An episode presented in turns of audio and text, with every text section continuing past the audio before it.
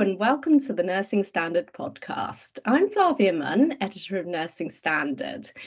This episode focuses on leadership and communication, two very popular topics among nurses. Specifically, we're examining how nurses in the early and middle part of their careers can build their confidence and hone their communication skills for leadership development. So, joining me to discuss this is Gemma Stacey, Director of the Florence Nightingale Foundation's Academy and also a mental health nurse and academic.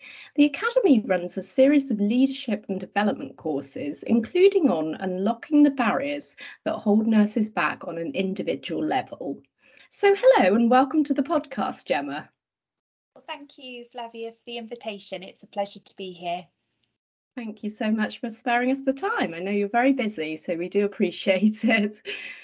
So, I wanted to start by asking you um, if you can explain why leadership skills are so important for nurses right from the outset of their careers. Absolutely. I think it's just something that I have believed in uh, throughout my own career and considered myself as a leader from the moment I stepped into my nurse education. And that was because for me, leadership isn't defined by your positional hierarchy or your job title. It's very much about that motivation that's within the individual to want to influence and that that influence is driven by a desire to improve the experiences and outcomes of those that are in our care. So this is not just afforded to those who have manager or matron in their title. It can apply to every single one of us that has opportunity to make a difference. And I think there's a real sense of the unique opportunities that those early in their career have as leaders because they come with that enthusiasm and that energy to really see things and want things to be different. And they can become a role model for all of us, even those of us that have been established in the profession. We can learn so much from those that have got that fresh perspective on, on situations and challenges that we ourselves either don't see anymore or can't potentially see a way around. And those individuals as role models can really help us again to remember what really excellent care looks like. And they set a standard for themselves that becomes infectious. You can really see how others then start to emulate those individuals and, and want to have the same kind of standards of practice that that those people put into place on a day-to-day basis. So there's something very unique and special about the nature of leadership at the early career that that every single one of us should make the most of and really take advantage of and, and really foster and promote. Mm, thank you for that. And how does communication play a, a role in, in this? Well, I think it's important, first of all, to say that there is no one voice of a leader and sometimes early in our career, we can see people that we think we need to um, be more like in order to uh, progress or to have the authority we perceive we need to, to enable us to lead.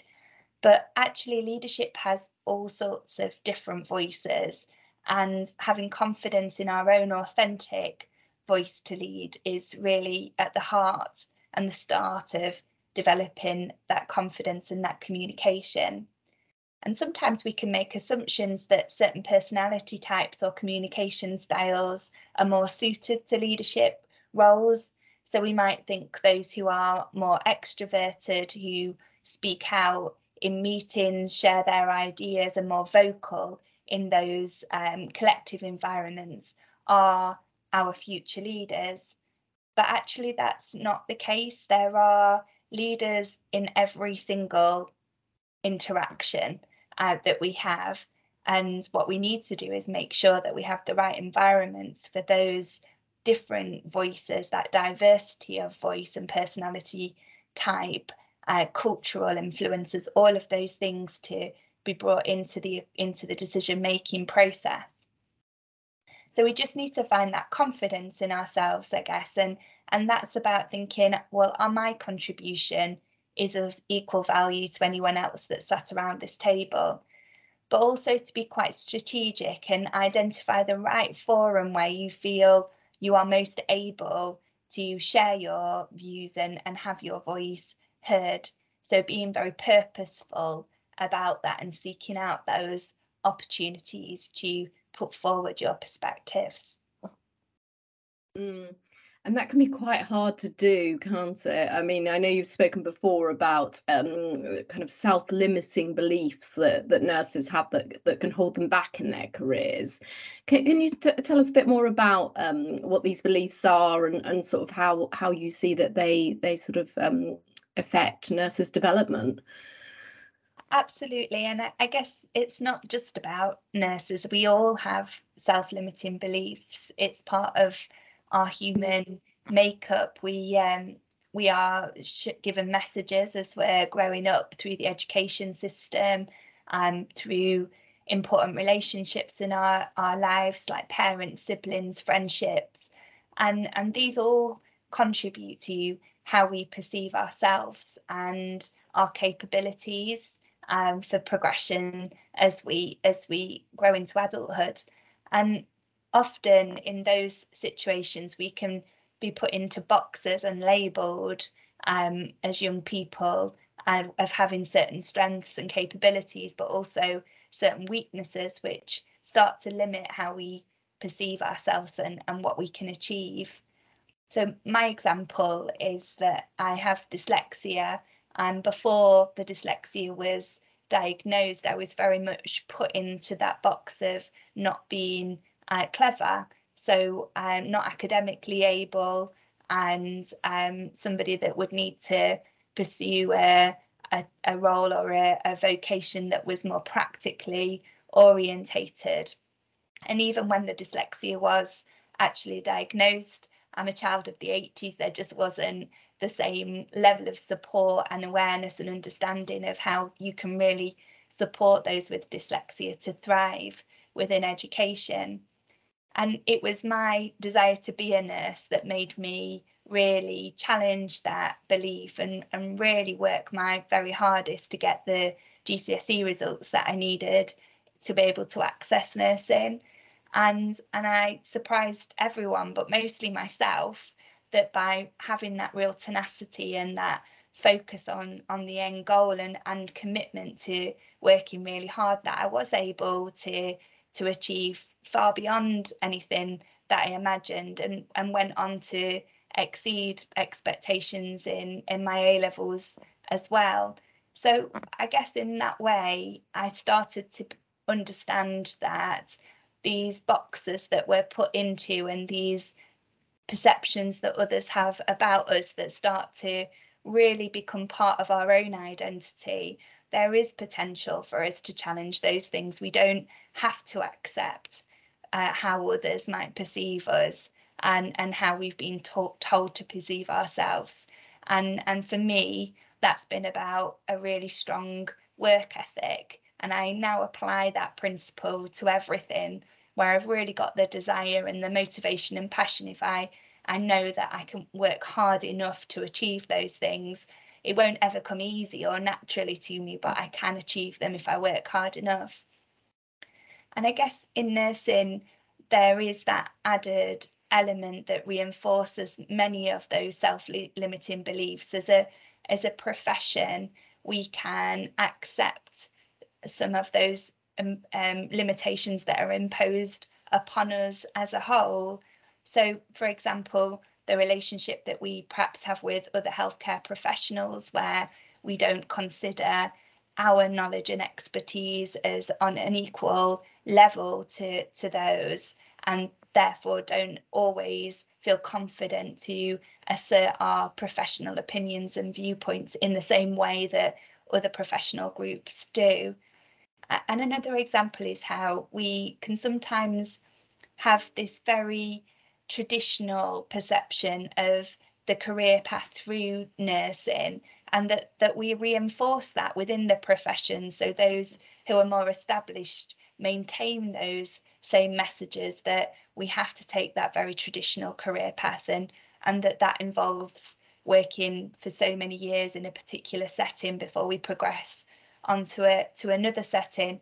And so to speak about a different path through nursing as a career or to speak openly about your ambitions to achieve something that um, in the future that is really fantastic and and really enables you to have a platform to make a difference.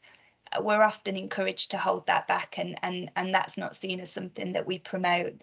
So so the self-limiting beliefs are there they're amongst all of us but if we're not if we're not raising them to our consciousness and having opportunity to think critically about those things and we just accept the the limitations that are applied to us it's very difficult then for us to progress through our careers mm.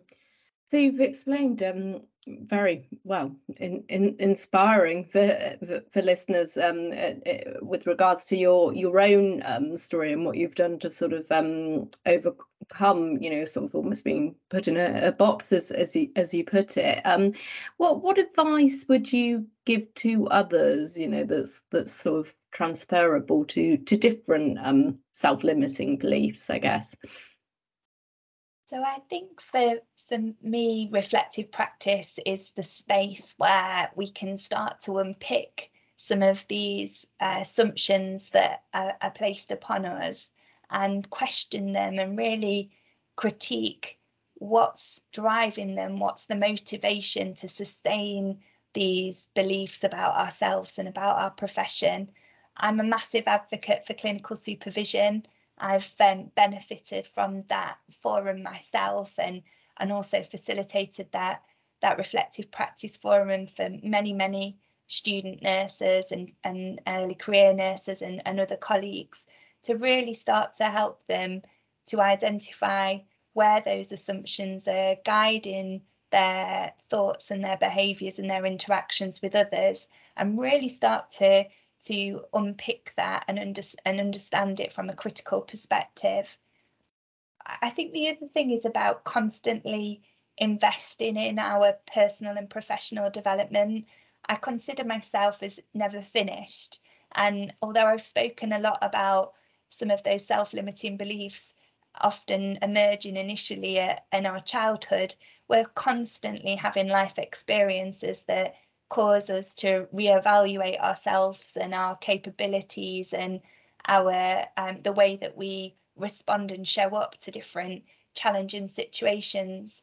And I, I consider that a constant work in progress. So I will always think about how I can reflect and learn from the feedback that I'm given from others, from situations that I find myself in where I've been pushed out of my comfort zone and very much feeling that learning zone and, and making sure that I invest that hard work um, that you need to do in yourself to continuously question um, some of those beliefs and, and look for evidence that might demonstrate that that is not actually the case. Mm, mm, and, yeah, yeah, I re- really a- agree with that. I'm definitely a work in progress myself. Yes, absolutely. yeah. there, there's also something about championing each other as well, mm. Flavia. I think one of our um, challenges in this, and often is that we that we don't necessarily see the value in enabling each other to really find our own light and help each other to shine as absolutely as brightly as as we possibly can. And um, and I think that's something that I really try to foster in the teams that I work within that that each and every one of our successes is as the collective benefit to the organisation and ultimately to the people who are receiving our care. So when we're having, I'm particularly when I'm having a confidence wobble, I will seek out some feedback from people that I trust. Um, ask for their their viewpoint on, on how a situation played out and get a different perspective.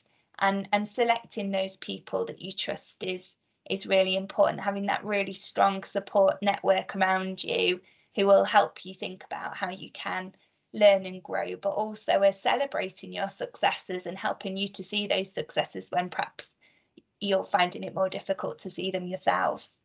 Mm, mm, that's a that's a great point because I was going to ask you about sort of you know uh, what you've learned your, yourself really to, that's helped you to to sort of build confidence and and and get ahead. I mean, it's interesting what you're saying about the the kind of trusted group. I mean, how would how would someone go about kind of identifying those individuals?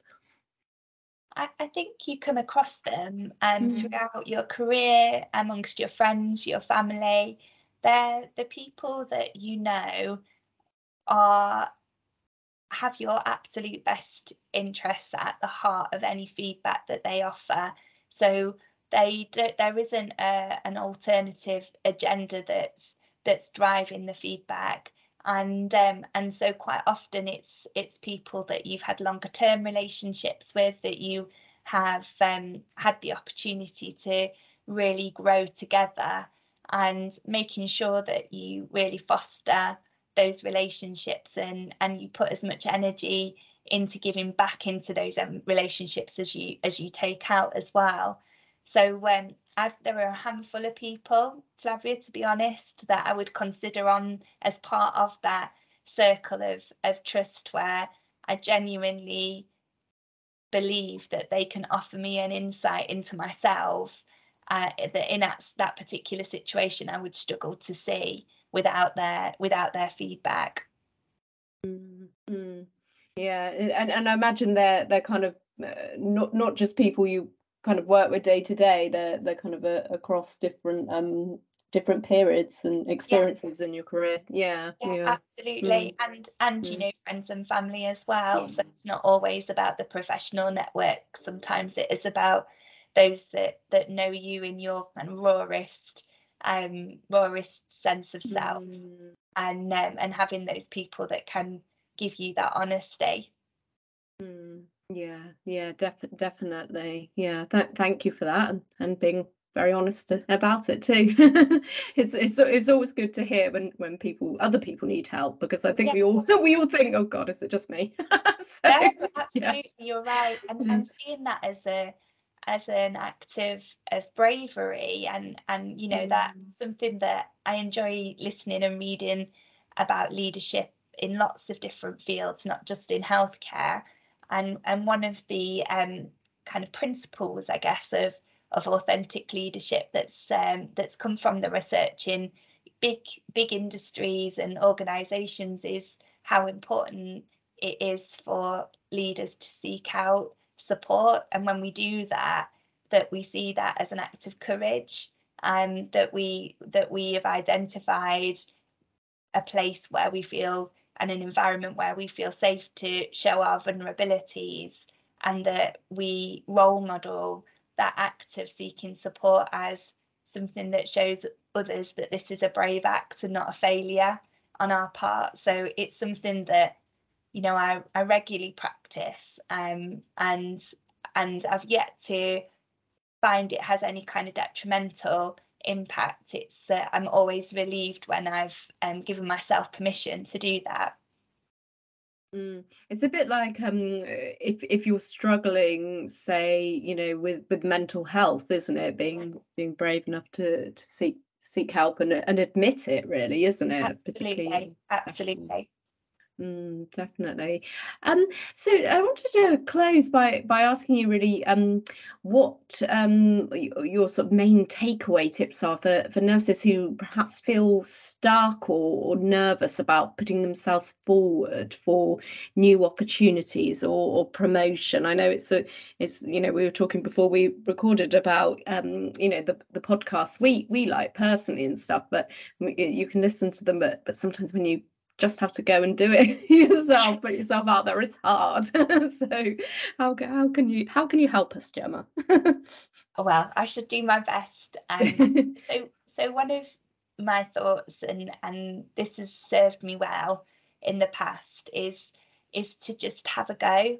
So um, if there is a role that you really really are interested in um, but you look at the job specification and you're not sure that you have the experience or um, some of you don't quite meet some of the criteria one of my best pieces of advice is to put in the application and to contact the area that you're applying to and have a conversation about why you're motivated to apply for that particular role.